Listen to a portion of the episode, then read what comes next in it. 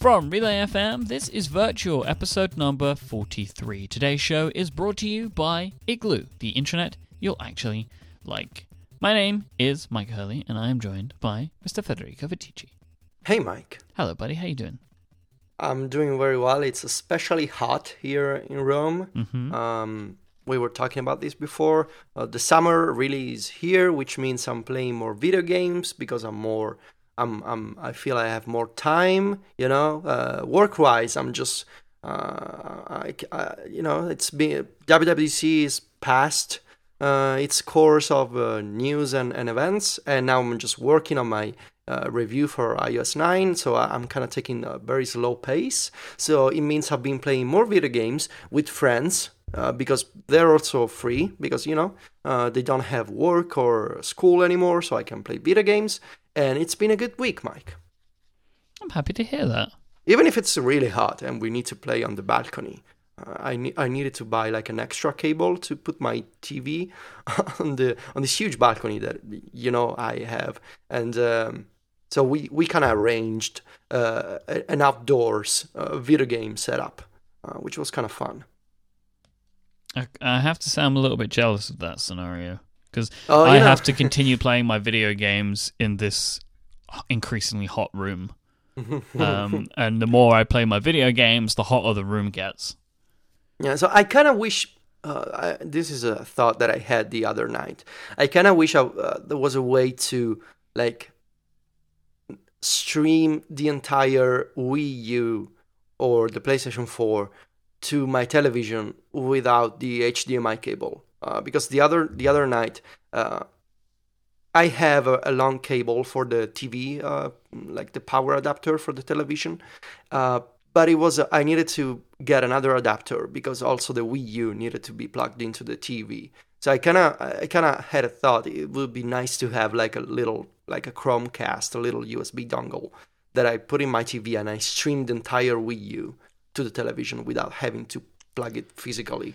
Uh, because it's a problem because on the balcony I only have one uh, wall uh, wall plug for the for the for the power, and so I needed to kind of make make a mess of adapters and stuff. It would be nice to stream a console to the to the TV, you know. Um, it, I think the problem you'd have there is latency, right? Yeah, I know. I know. That would be the, that would be the issue. Yeah, I know. And a lot of friends, by the way, um, I'm trying to explain the Wii U to them.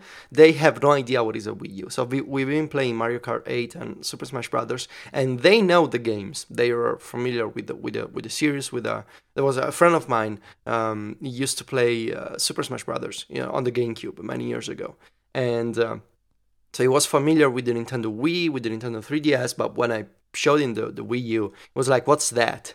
And I told him it's the new, quote unquote new, because it's like three years old. It's the new, or two years old. It's the new Nintendo console. He had no idea. He was like, Is it is it like a, a like a like a new like he thought it was like an accessory or like you know a revision of the Wii, not not an entirely new console.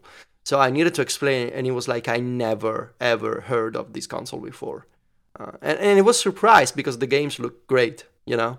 Uh, we talked about this many times before, the many problems of the Wii U, uh, but it was a fun night. We we drank, uh, you know, wine, beer, on the balcony playing Super Smash Brothers. It was nice. I told you you should come visit me, Myke. It's that the offer is becoming more and more tempting every every Mhm. day. hmm But you do have some links for me today. Oh, many, many links, Myke. Are you ready for this avalanche of links? I am ready. Okay, so we've talked about Volume, the new game from Mike Bithell, the creator of Thomas Was Alone, uh, many times before. Now we have a release date. It's coming out on PlayStation, Mac, and PC on August 18th. So, uh, what is that? Two months, and we'll be able to play the new the new game from Mike Bithell. I'm quite excited uh, because you know it's a kind of like a modern Robin Hood. It's like a stealth game about like taking from the rich and giving it to the poor people and you can create your own stages so it's kind of like there's a similarity between volume and super mario maker but there's also a main story uh, you know from mike bithell we're used to great dialogue great voiceover uh, from uh, what's the name of that british actor myke There's a couple of people in this one actually. So Danny Mhm. Wallace is in this, but also I think Andy Serkis is in Yeah. this as well. Yeah, true. Yeah. So we'll we'll we'll make sure I'm gonna buy this game on PlayStation for sure. I wanna play this game. Um. Anyway, moving on. Um. What was that? Two weeks ago, one week ago, we talked about uh, the possible record-breaking Kickstarter campaign of uh, Koji Igarashi for the new uh, Castlevania revival, uh, Bloodstained. Well, we were correct. It broke the Kickstarter record for the most fu- funded video game ever, with over five million dollars. That's a lot of money. Um, there were a couple of stretch goals uh, that were interesting to me. So the game will come out also on PS Vita and on the Wii U. And the problem, uh, at least I see this as a possible problem, the game is coming out in two years, in two in 2017. So I wonder, two years from now, will will will the Vita and the Wii U still be relevant? Because even today, they're kind of on the way out, you could say. You'd expect that at least for the Wii U, they would upgrade that to the NX or whatever, right? Like, if the NX is out, say in two years' time, which is likely, I can't imagine it. They would release it for the Wii U. They would release it for the NX. I mean, the Vita might just not exist anymore. Unfortunately, by that point, um, and there might not be something that replaces it. Sony had, I think, one Vita game at E3. It's quite sad. It's become a. It's become a. In the in the past few months, it's become a console for weird Japanese games, like anime adaptations of mm, you know Japanese stuff, and maybe like a bunch of Kickstarter games that are available also on the Vita. I kind of wish Sony put more resources and didn't lose hope in the Vita so early. Uh, you know, people love their iPads, so Mhm. No place for the Vita. Um, this other link is uh, quite a quite a big news that we didn't discuss because we were busy with E E3. Just one So- thing though on that on Bloodstained. I mean, Yeah. we're expecting Shenmue will probably eclipse this, right? At some point. It's it is possible. I mean, Shenmue's over three million now. Now, how many days are left? Uh, let me take a look. Um, I was just on that page a moment ago. I mean, because you you know that rose so quickly, and I mean, it feels like more of the gamer's game, right? Is is is the idea? So there's 18 days left, and it's it's just just shy of four million. So Mhm. it seems possible. It is. Po- it's not impossible. Um, I don't know. Because uh, I read on on on a bunch of articles that many Kickstarter games kind of reach this point of almost four million, and they kind of stop, and then it, there's like a final rush, and they never get to five million, which is uh, why the Bloodstained uh, campaign was a, like a milestone because it broke the four point whatever uh, barrier that many uh, campaigns hit before. Huh. Uh, so we'll see. It's like it's like a uh, you know like a rule, an unwritten rule of Kickstarter. Uh, they never get to five million, and instead this one got to five million. You know that the the oatmeal game, the card game, uh, Yeah. Exploding Kittens, uh, got over eight million dollars. It's Yeah. crazy, Yeah, that. insane. Did you buy that? Yeah, I did actually. mm-hmm. Nice. I'll have that in a couple of weeks' time. Yeah so I was saying, Myke, this is quite big. YouTube is taking on Twitch uh, with this new app and gaming app and, and website called YouTube Gaming, and the announcement is from a couple of weeks ago. But essentially, it's uh, Google couldn't buy Twitch, Amazon did, so they're doing their own platform for video games, and this is not just live streams. So this is an entire service uh, which will be it'll have a website, it'll have mobile apps, and it, or, it's organized in games and channels. So channels, it's kind of obvious. You can follow people. Uh, you know, I don't know. Maybe Myke becomes a fa- world famous speedrunner for uh, you know whatever video games you like, and people start following your channel. They, they can get notifications. They can comment on videos. And the other thing is an entire explore section. So you can there's a over twenty thousand, I think, video games. So each video game gets a page. So let's say League of Legends gets a page, and you go to the Le- Leagues Leagues of Legend page, and you see reviews, you see um, videos, you see let's, let's plays videos, you see speed runs. So it's like each game gets a curated section with a bunch of subsections for types of videos. And for the live streaming component, this is why I think YouTube has a, as a, as a basic advantage over Twitch.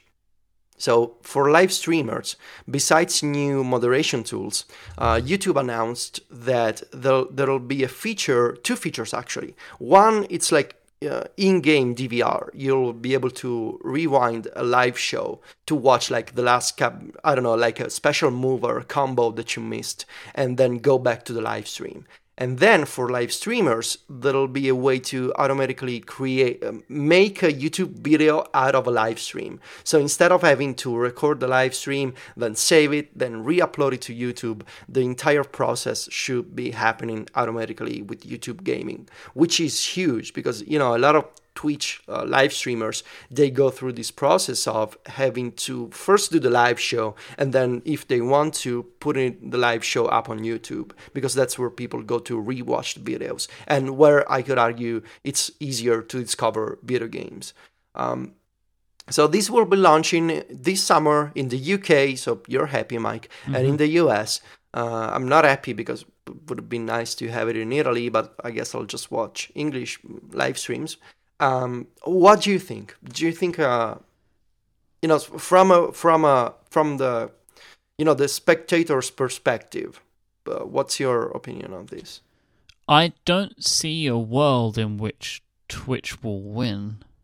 Yeah, it's it's tough. I think because it's not like a new com- it's not like a you know it's not like a new player has entered the game. It's it's that's not what we're dealing with here because everybody that watches Twitch streams also watches YouTube videos, right? That that Venn diagram must be insane. Like I cannot imagine the percentage of people that watch live streamed Twitch videos that don't also watch things on YouTube.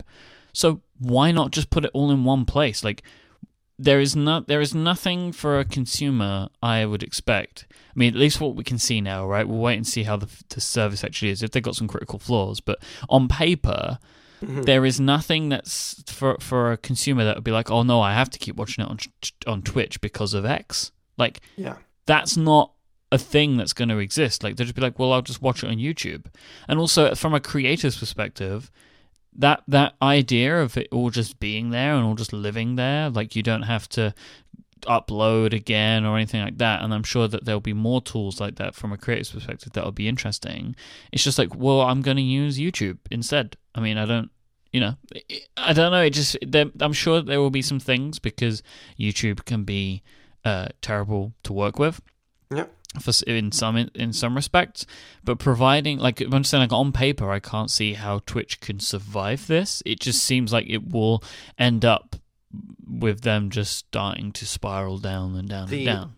The comparison I keep coming back to is uh, Periscope versus Meerkat. Yes. And yep. and you know because Periscope is from the big company, which is Twitter, and Meerkat it's kind of what people were using before, but now there's like the big guy is is into the same game, and it's I I don't envision a, a scenario where two of the same services can coexist, especially when people are so into YouTube anyway.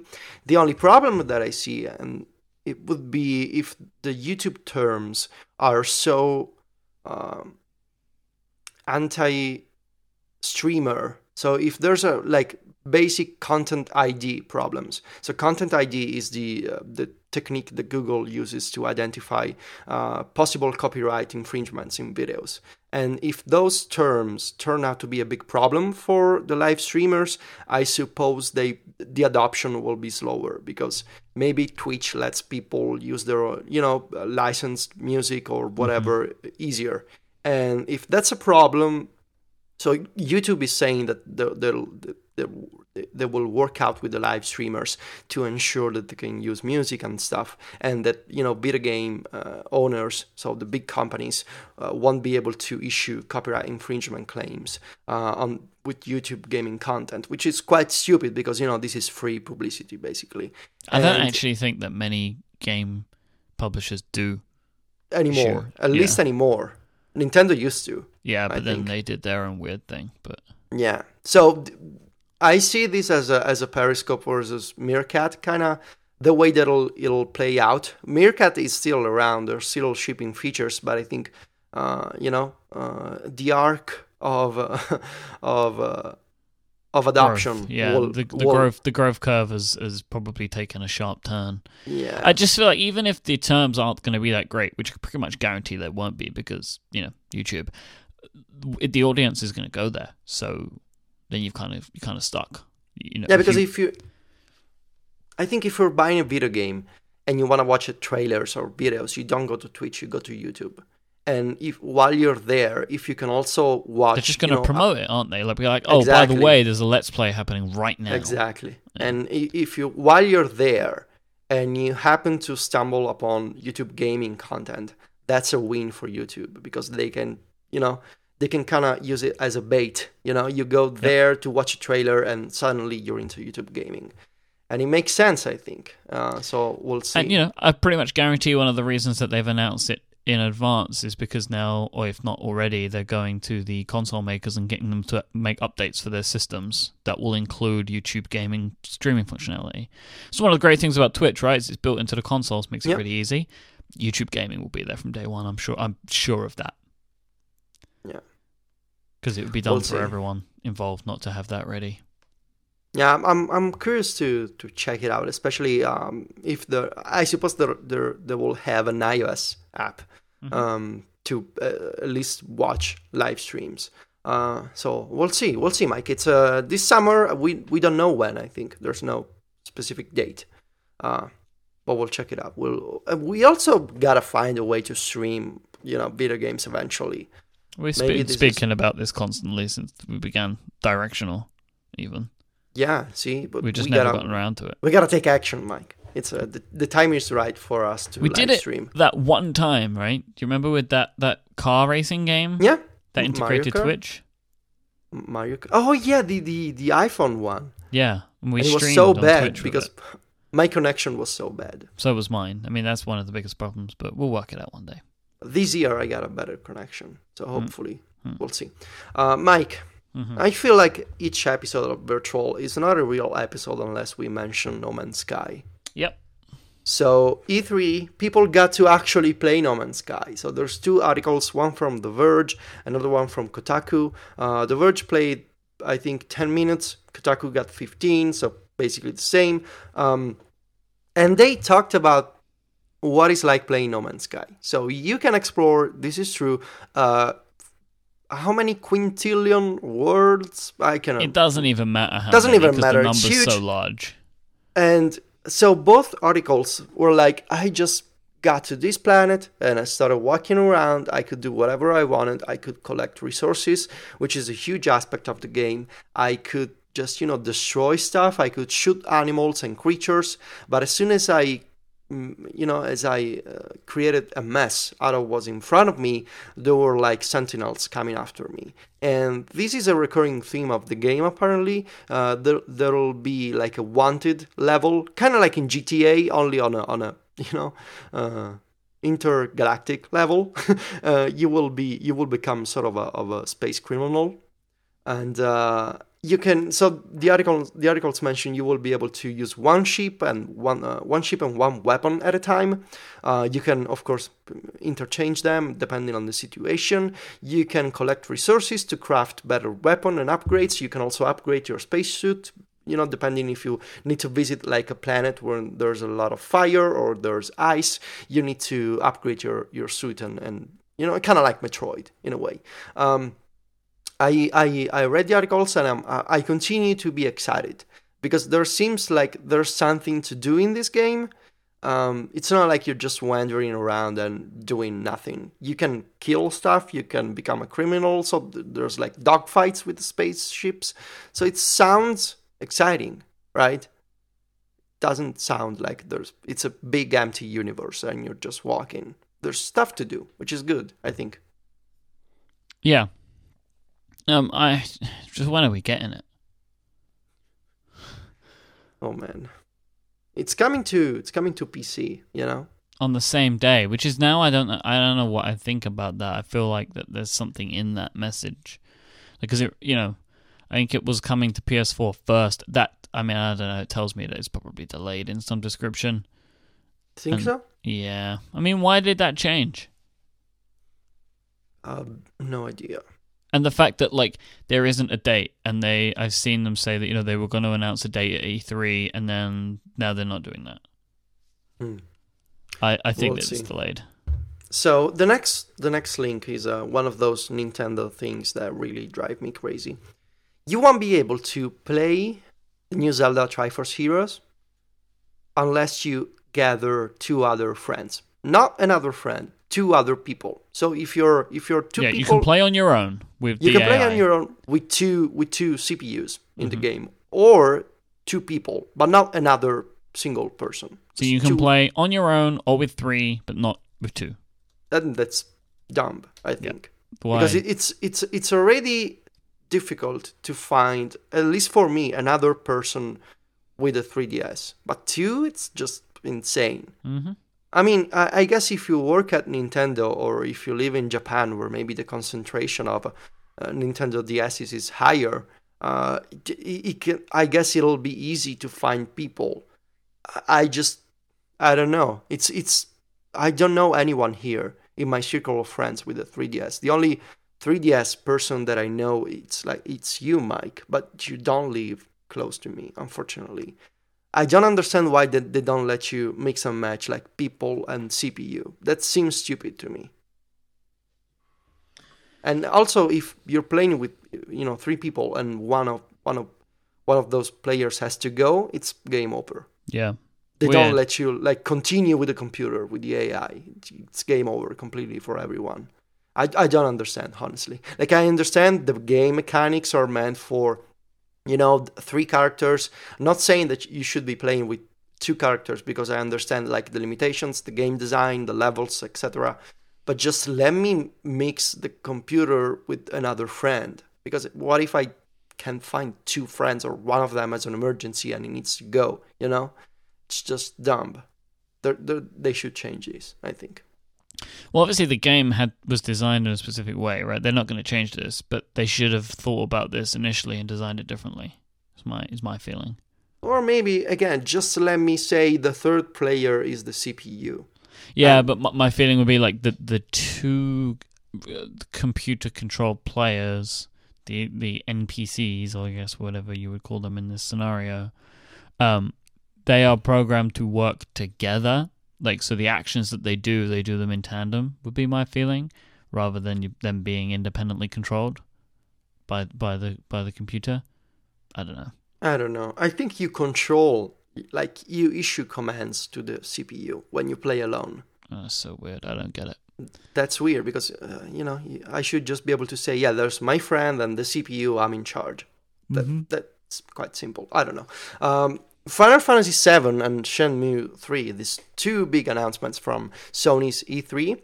Um, Kotaku has the story, uh, the story of how Sony managed to keep this secret for quite a long time, for uh, for Final Fantasy VII, uh, for over a year. And for Shenmue 3, it's kind of like similar timeline. They had to take like secret meetings uh, they, they needed to hide from people, from journalists. You know, it's it's super easy these days to kind of snap a picture and you show like a, a Sony executive talking to a video game maker, and speculation on Twitter runs crazy. And so I can imagine, you know, can you can you can you imagine knowing that you're working on a Final Fantasy VII remake and you can tell anyone? That that would be that that would kill me. I think. It is kind of crazy that there's been discussions and work going on for a year and it hasn't leaked at all. Like there Yeah. wasn't even rumors. Nothing. I mean, there's always rumors, but nothing concrete. You know. Yeah, because anybody can make stuff up, but like you know, rumors backed up by any kind of fact. Yeah, especially when it becomes a meme, you know. Yeah, Final Fantasy VII remake. That's uh, happening eventually. We don't know when. It's crazy, and and I and I guess it's fascinating for me to think about, you know, these big corporations and these trade secrets and these executives like knowing stuff before we do. I don't know. I know that there's a lot of money involved, but it's also from a human level. It's kind of. I mean, there's a person who knows something and he he can't tell. It's, I don't know. Must be heavy, I guess. hmm Speaking of the industry and, and video games, this uh, again, this is another uh, link from a couple of weeks ago that I wanted to share uh, with our listeners. Uh, by the way, where when can people find these links, Myke? Oh, they can go to our show notes, Federico, which are over at relay.fm slash virtual slash 43, or they can just surf the whole internet and find them on their own. Yeah, and I'm gonna give you, and I'm gonna give you an exclusive Ticci tip Oh. just for virtual. So Wow. people who are listening to the show on the iOS 9 beta, and assuming that you want to check out the new Apple Podcasts app on the on the beta, the best experience for the show notes is the new split view on the iPad. So just listen to the podcast, tap the artwork to see the show notes, then uh, make Safari become the second app on the right side. Then when you tap the show note, uh, a, a link in the show notes, it'll just open in the in the sidebar in Safari without taking you out of the podcast app. It's a great experience. Like if you want to check out a bunch of links in a row, just put in, you know, switch to split view, put Safari next to podcast, tap on the show notes, and off they go in Safari on the right side. It's it's a great great experience for show notes. I love it. Awesome. Sounds good. Yeah. So this article from Kotaku again is uh, how a video game is released in 2015, and it's a like a sarcastic but very much true uh, look at how the industry works uh, these days. It's um, it's a fake timeline for for a fake AAA video game that goes uh, through the years and, and months and weeks of development and announcements. And uh, it's it was very funny when they mentioned the teaser of a teaser video because that's how it works these days. You like you release a 10 second teaser for a longer teaser that will be shown like two weeks from now, and you just show like a background with some music and then like a logo. that's totally what's happening these days with these companies showing these brief videos and then making announcements of announcements. That that's uh, Yep. if if you find yourself um, in disbelief anytime a company announces an announcement for an announcement uh, go read this article because it, it, it captures the craziness of the, the, the, the video game uh, makers uh, the press uh, people everything really. So very recommended read. Mm, myke this next link I, I think you won't understand my excitement but that's doesn't matter because there's a new crazy good looking dragon ball video game coming to Europe on the 3DS with over 120 playable characters. It's called Extreme Butoden Butoden Butoden Extreme Butoden. I don't know. It's Japanese, whatever. Extreme something.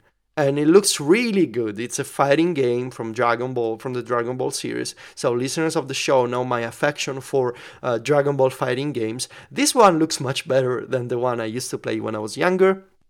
Um, there's a bunch of uh, I didn't uh, pick a specific YouTube link, but there's a bunch of uh, gameplay videos from the Japanese version on YouTube. In fact, if you go to the channel of Nintendo, which is a, a guy that I follow on Twitter and YouTube, he had a, bunch of uh, gameplay videos for this game. So definitely, if you're into the Dragon Ball uh, series and car- characters, you should check out this game coming to the 3DS. I think the pre-order is also up on on Amazon. So if you're if you're into this kind of stuff, go check it out.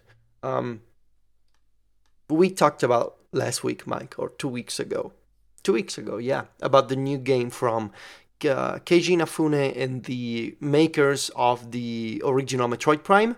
Uh, it's called Recore. It's coming to uh, Xbox One.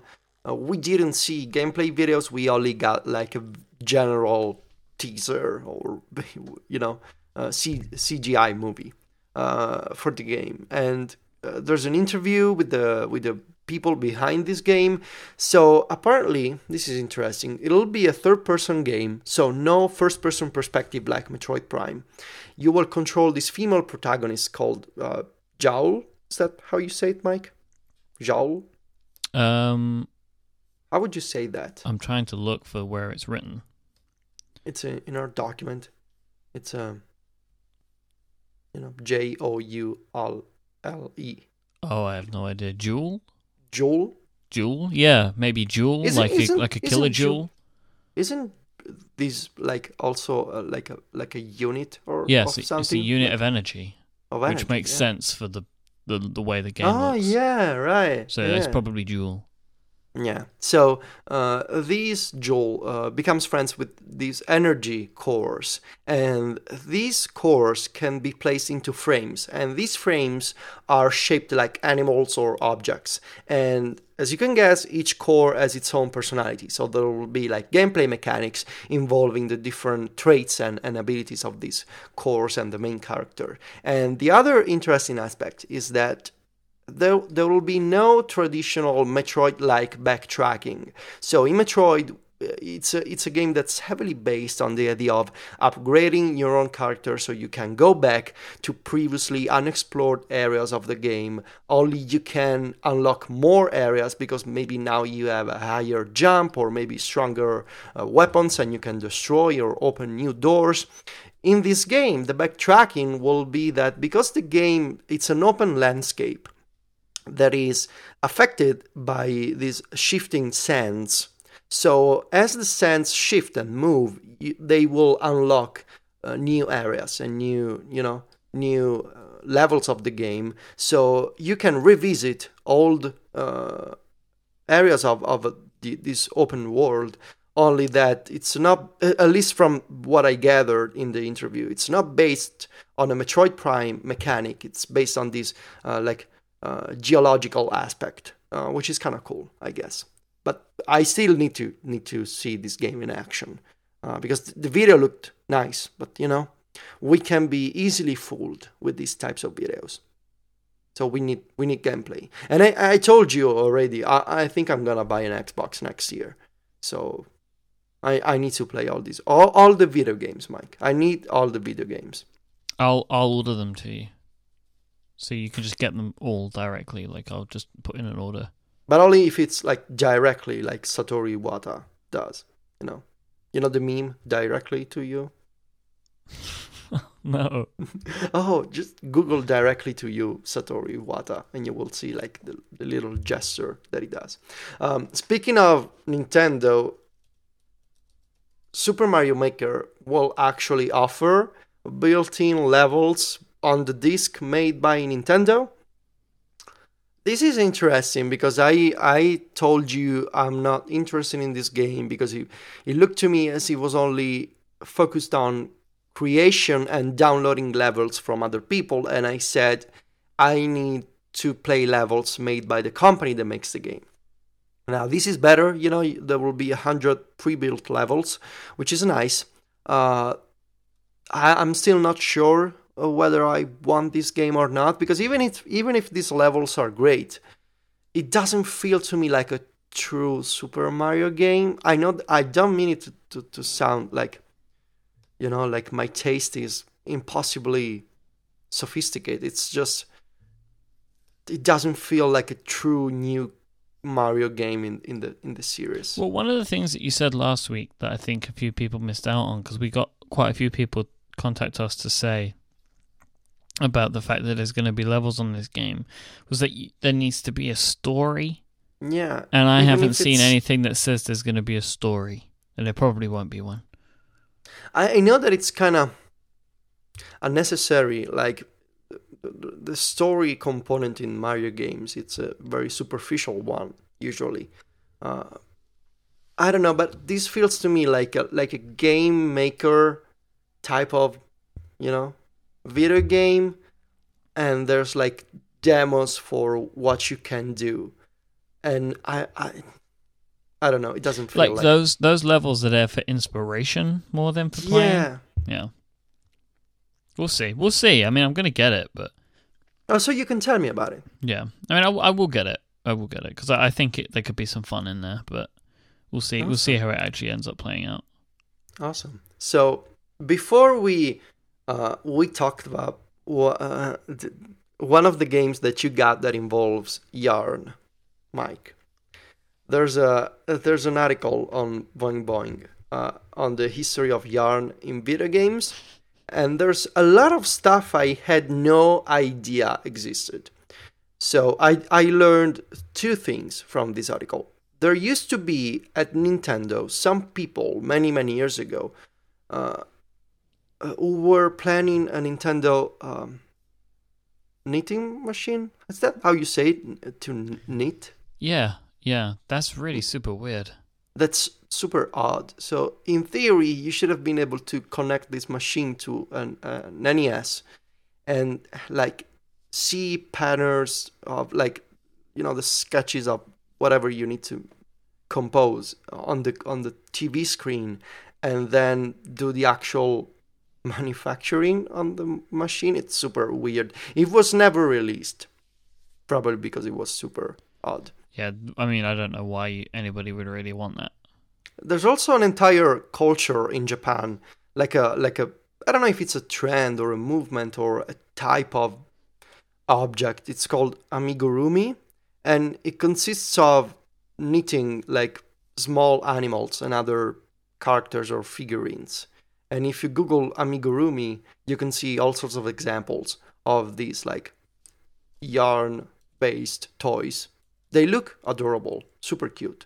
Uh, but that's probably the inspiration for Nintendo, you know, and Yoshi, and and all these other yarn-based video games. Two from Nintendo, Yoshi one and, and the Kirby one, and this new Unravel from for Xbox that they showed at E3. That it looks really good, and also of course Little Big Planet on PlayStation. It looks, it, it sounds like in the past decade, this amigurumi movement kind of took off in Japan. So Mm-hmm. it, it explained many things for me. I'd never heard of this or seen Me this neither. before, but it Me really neither. does seem to make sense. Yeah, yeah. And according to Wikipedia, it became popular around uh, the early 2000, so it makes sense because in the past decade we've seen uh, this type of video games and and kind of artwork style more and more. So it makes sense. Um, last link f- from me, at least, Myke.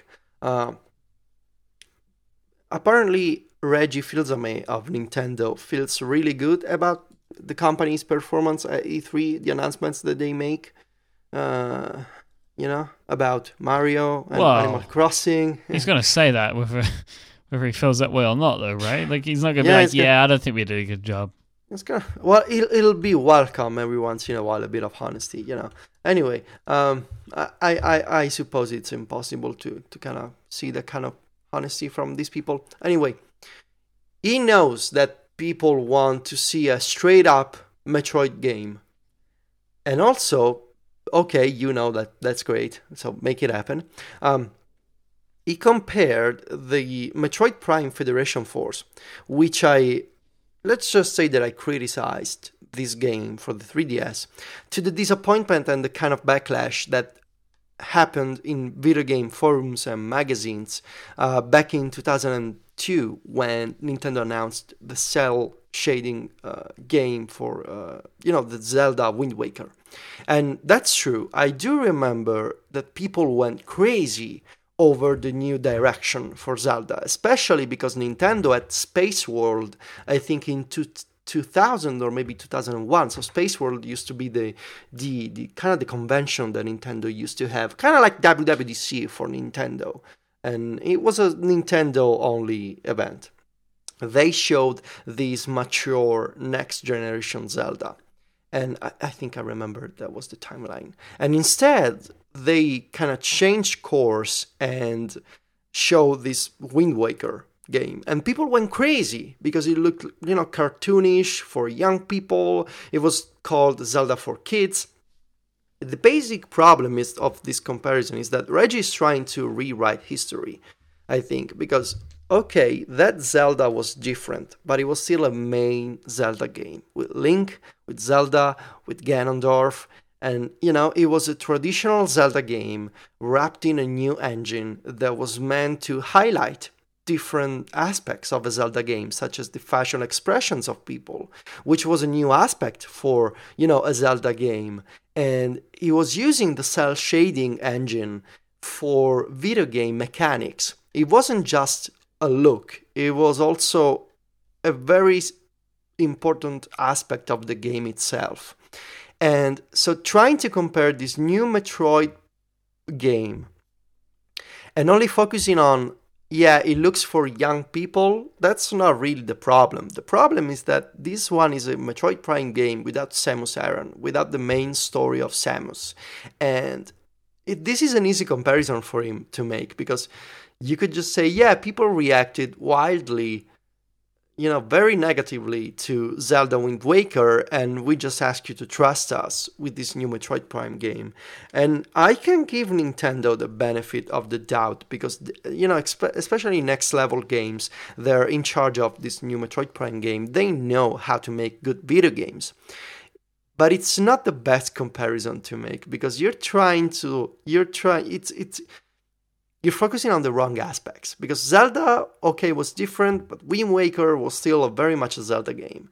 And this one, it's like you're simply using the Metroid Prime name for a game that's not really Metroid Prime. So you're just trying to leverage the brand to get people who know Metroid Prime to buy this game. While instead you're making the, you're causing the opposite effect. You're upsetting people who are in love with the Metroid Prime series and with Metroid in general and you're you're you're disappointing them because this is not this is not a Metroid Prime game. And I would have this wouldn't be a problem. I could accept a, a, a cartoonish Metroid Prime game if it was a, a main Metroid, you know, game about Samus with story, with exploration. But this is a, a, a shooter game that just uses the Metroid Prime name. You know, based on what we've seen so far. So it's not the best comparison to make. It's unfair to compare this game to Wind Waker. And it's unfair for Wind Waker because it was so much more than just looks. That's my, my take. I do think it's weird that they're comparing the two because, like, this Metroid game is not even a Metroid game. It's like some other weird thing. Mm-hmm. You know? It's just very it's annoying, very annoying. I do have one link that I wanted to share, Federico. I saw just before we started the show today. If you remember, sure. a few weeks ago, uh, I played Pokemon Shuffle on 3DS, and we were talking about it and all of the IAP and stuff, like the Match Three game that it is. Mm-hmm. Um, and we speculated at the time well, at least I said that from playing the game that I felt that this was perfect for iOS and Android, like the way it mm-hmm. played, all of the IAP stuff that was in it. Well, it's coming um, later this year, uh, sometime in 2015. Um, Pokemon Shuffle will be available on iOS and Android. So it's, it's worth noting this is not Nintendo. This is the Pokemon Company, right? That this isn't one of Nintendo's mobile games that they've been talking about. This is something else, um, and this isn't the first Pokemon uh, game or app to uh, be on mobile devices. Hmm. So, but do you it, think this will this will make sense better, like make more sense on iOS than yeah. on the 3DS? Yep. Hmm definitely, because this is a game that is more suited, I think, for me anyway, or at least for the way that I play games, to play in this kind of format than to play uh, on the, on the 3DS with the stylus and stuff. Makes more sense to me to play with my hands. Nice. All right. We'll we'll see how it goes. All right, so I've been playing a couple of new releases, uh, which I want to talk about, Federico. Uh, mm-hmm. Uh, two very, very, very different games.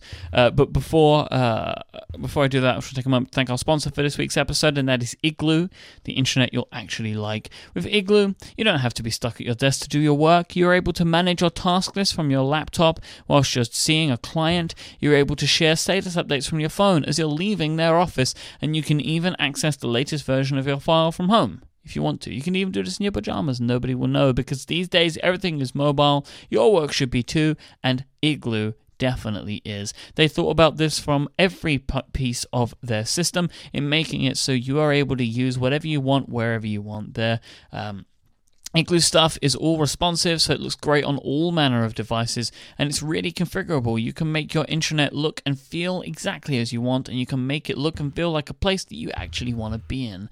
And thanks to group spaces, role based access permissions, and an easy drag and drop widget editor, you're able to create and customize the platform to fit exactly how each of your teams work in your organization.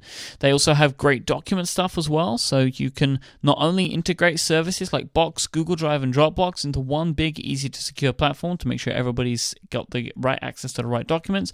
They also have a collaboration system where you can put files and people can download them and comment on them and stuff as well. And they also have read receipts to make sure that everybody in your organization has seen the documentation that they need to see.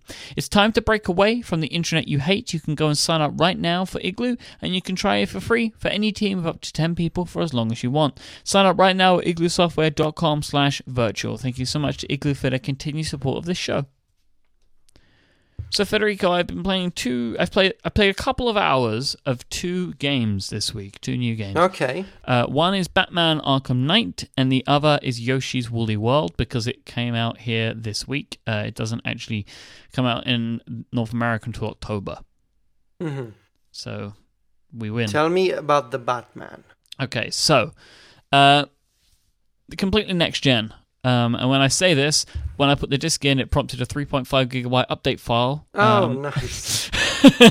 uh, luckily, this was just for network stuff. Uh, I just couldn't use any network features, Hmm. but I could continue to play the game. Um, and also, it did that thing which all of these games tend to do these days, where it's like, "Hey, we'll in- we need to install the game," and it's like, "Oh, you can start playing now." After a couple of minutes, I was like, "Great, start the game up." See the loading screen, uh, select to start a new game, select the save place. Oh no, we need to com- completely install. Wait another 10 minutes. So I'm sitting there waiting.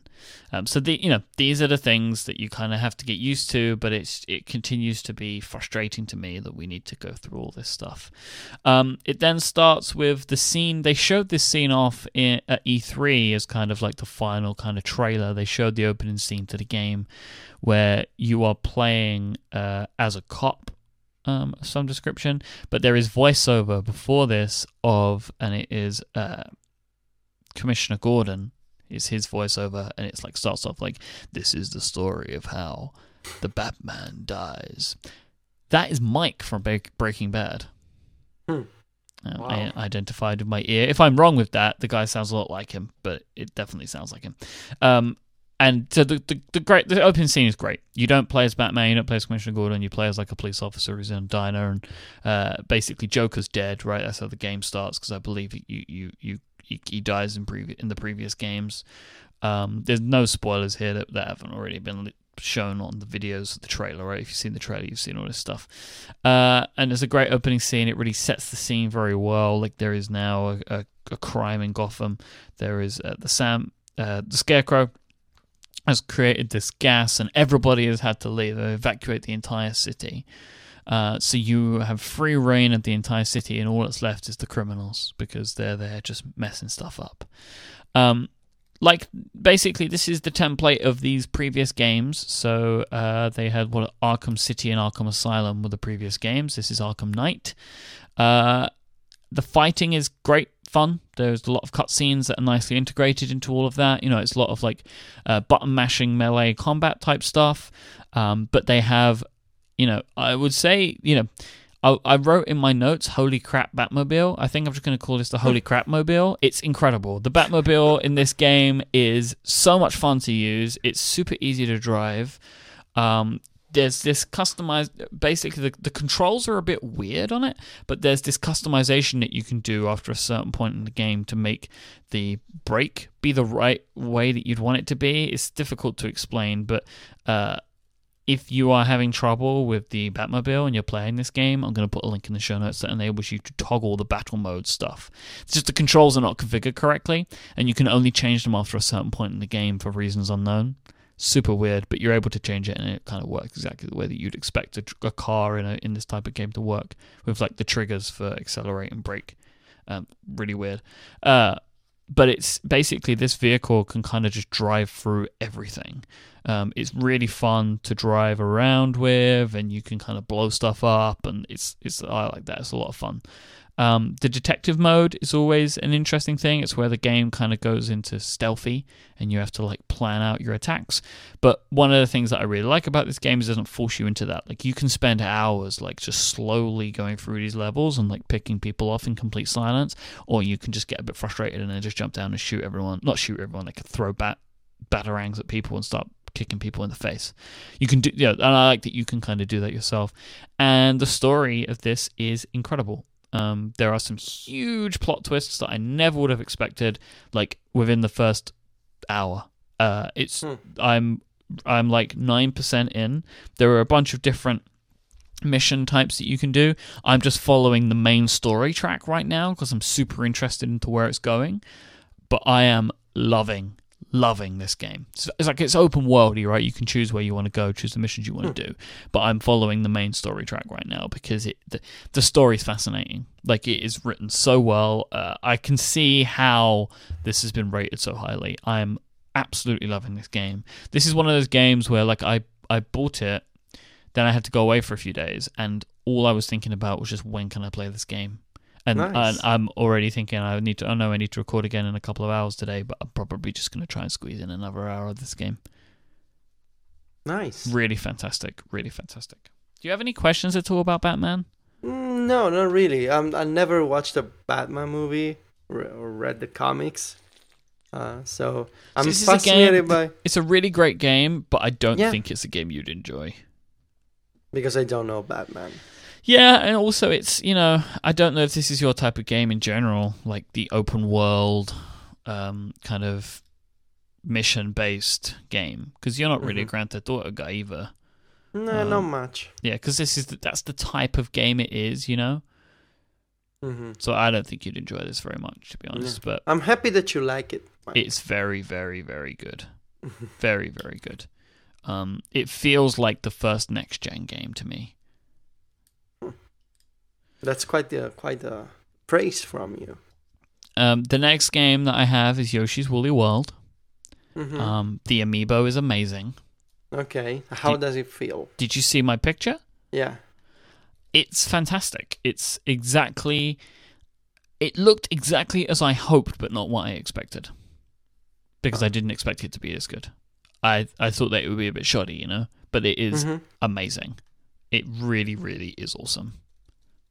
Uh, it looks fantastic. The it feels great. The little guy, I've got him sitting on my desk now. He's super Mhm. cool. Uh, this is the type of stuff that they need to be doing with Amiibo, just like fun, interesting things, not these just these plastic figurines. Yeah. So Um, how? What about the game? so I have played a couple of hours of this, and I have only played in co-op Okay. because this definitely feels like uh, a game for me and my girlfriend to play. hmm Uh, no day one patch or huge updates when you put put this game in.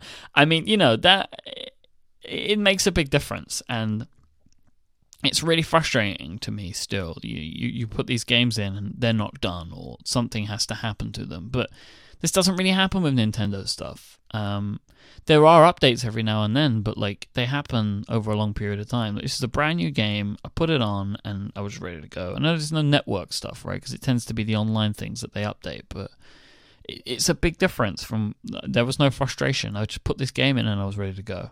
hmm Um, story, as you were saying, story is extremely simple. You know, Of course. Yep, the Yoshis are turned into yarn. Uh, no, no, they oh, they're already For already some yarn. reason. No, they're already yarn. I think. Oh, yeah, they're okay. already yarn, and, and somebody and like one of the the wizards. I can't remember their names. The, you know, the wizards of Mario who shoot the little triangles and circles at you from their wands. Kamek. Yeah, comes and turns them into yarn balls and picks them up and takes them away. And Okay. basically the idea is you need to go through every level. If you collect the five hidden pieces of yarn in the level, you get a new Yoshi configuration. So different colors, right? Of some description, different type of Yoshi. They look different. You can change between them at any point, which is really cool. So you can have a different look for your Yoshi, and there's tons of them. Mhm. And this ties in with the amiibo, right? So I put my Mario on, and now I have a Mario Yoshi. Um, and the when you're playing in single player mode, the Yoshi, Yarn Yoshi amiibo, what it does is you put it on and it brings another Yoshi into the game. So it's like Mhm. playing co op when you're playing in single player. Yeah. The co op stuff is super easy. It's like jump in, jump out. When you start any level, it says do you want to play this in solo mode or co op mode, and the game works perfectly in co-op mode. Um, you can kind of work together, or you can sabotage each other sometimes accidentally. Like for example, uh, when I'm trying to jump over a platform, my girlfriend is trying to attack a, a bad guy at the same time, and then she ends up eating me, um, and then turns me into a yarn ball which she can shoot around. Um, she, this is, I think, the first game that me and Adina have played that she seemed to really actually enjoy. Hmm, nice. Um, she she liked Nintendo Land, but there were things about that that frustrated her. She, actually, she, she seemed to enjoy Mario Kart as well quite a bit. We we had fun playing that together, but she seemed to enjoy this even more than I did. Um, and I like the game. It looks amazing, and it's a fun platformer. Um, but you know, she really she really took to it, and, and I'm happy about that. And I've decided that I'm only going to play this game with her. I'm not going to play on my own uh, because I think that there is more fun for me in that. I mean, otherwise, this is a relatively simple platformer, but the real challenge in this game comes through the, the, the finding of the items because I'm, I'm not kidding. Like, there are some levels I'm like looking around. This is like early in the game, like World 1. I'm, I'm searching for these yarns and I cannot find them because they're in like secret areas and stuff it's a fun game. It kind of gives you exactly what you'd expect, but the real thing about this is just how fantastic it looks because it really, really does look incredible. Very so. Uh, I recommend it. I, I really do recommend it. If if you enjoy uh, simple Nintendo Mario like platformers, I think that this is a really really great addition to that. Um, so I recommend it. I think you should give it a try. Very nice, Myke. I will make sure to see if I if I can find it. You know, maybe it's cheap. Out. It's a- out in a- all of Europe right now. No, no, like maybe in a couple of months at a discount. Yeah, I yeah. Could, I could check it out. Yeah. Do that. Cool. Uh, that brings us to the end this week, Mr. Viticci. Yes, it is, and uh, I'll, uh, I'll I want to talk about next week. I need to spend more time, but I'm playing with uh with Ryu from Street Fighter in Super Smash Brothers. Oh yeah. I will I will have more more uh, feedback from my because I only tested on the 3DS, but I think I need to check it out on the Wii U. So I bought the bundle yesterday for Ryu and Roy from Fire Emblem. Um, on both platforms, so now I need to check out Ryu on the Wii U, see see how it works. I will I will report back, Myke. Look forward to hearing it. If you want to catch the show notes for this week, don't forget you can head on over to relay.fm slash virtual slash 43. And thanks again to our sponsor this week, Igloo. If you want to find me and Federico online, I am at iMyke, I M Y K E, and Federico's at Viticci, V I T I C C I. And we'll be back next week. Until then, say goodbye, Federico. Arrivederci.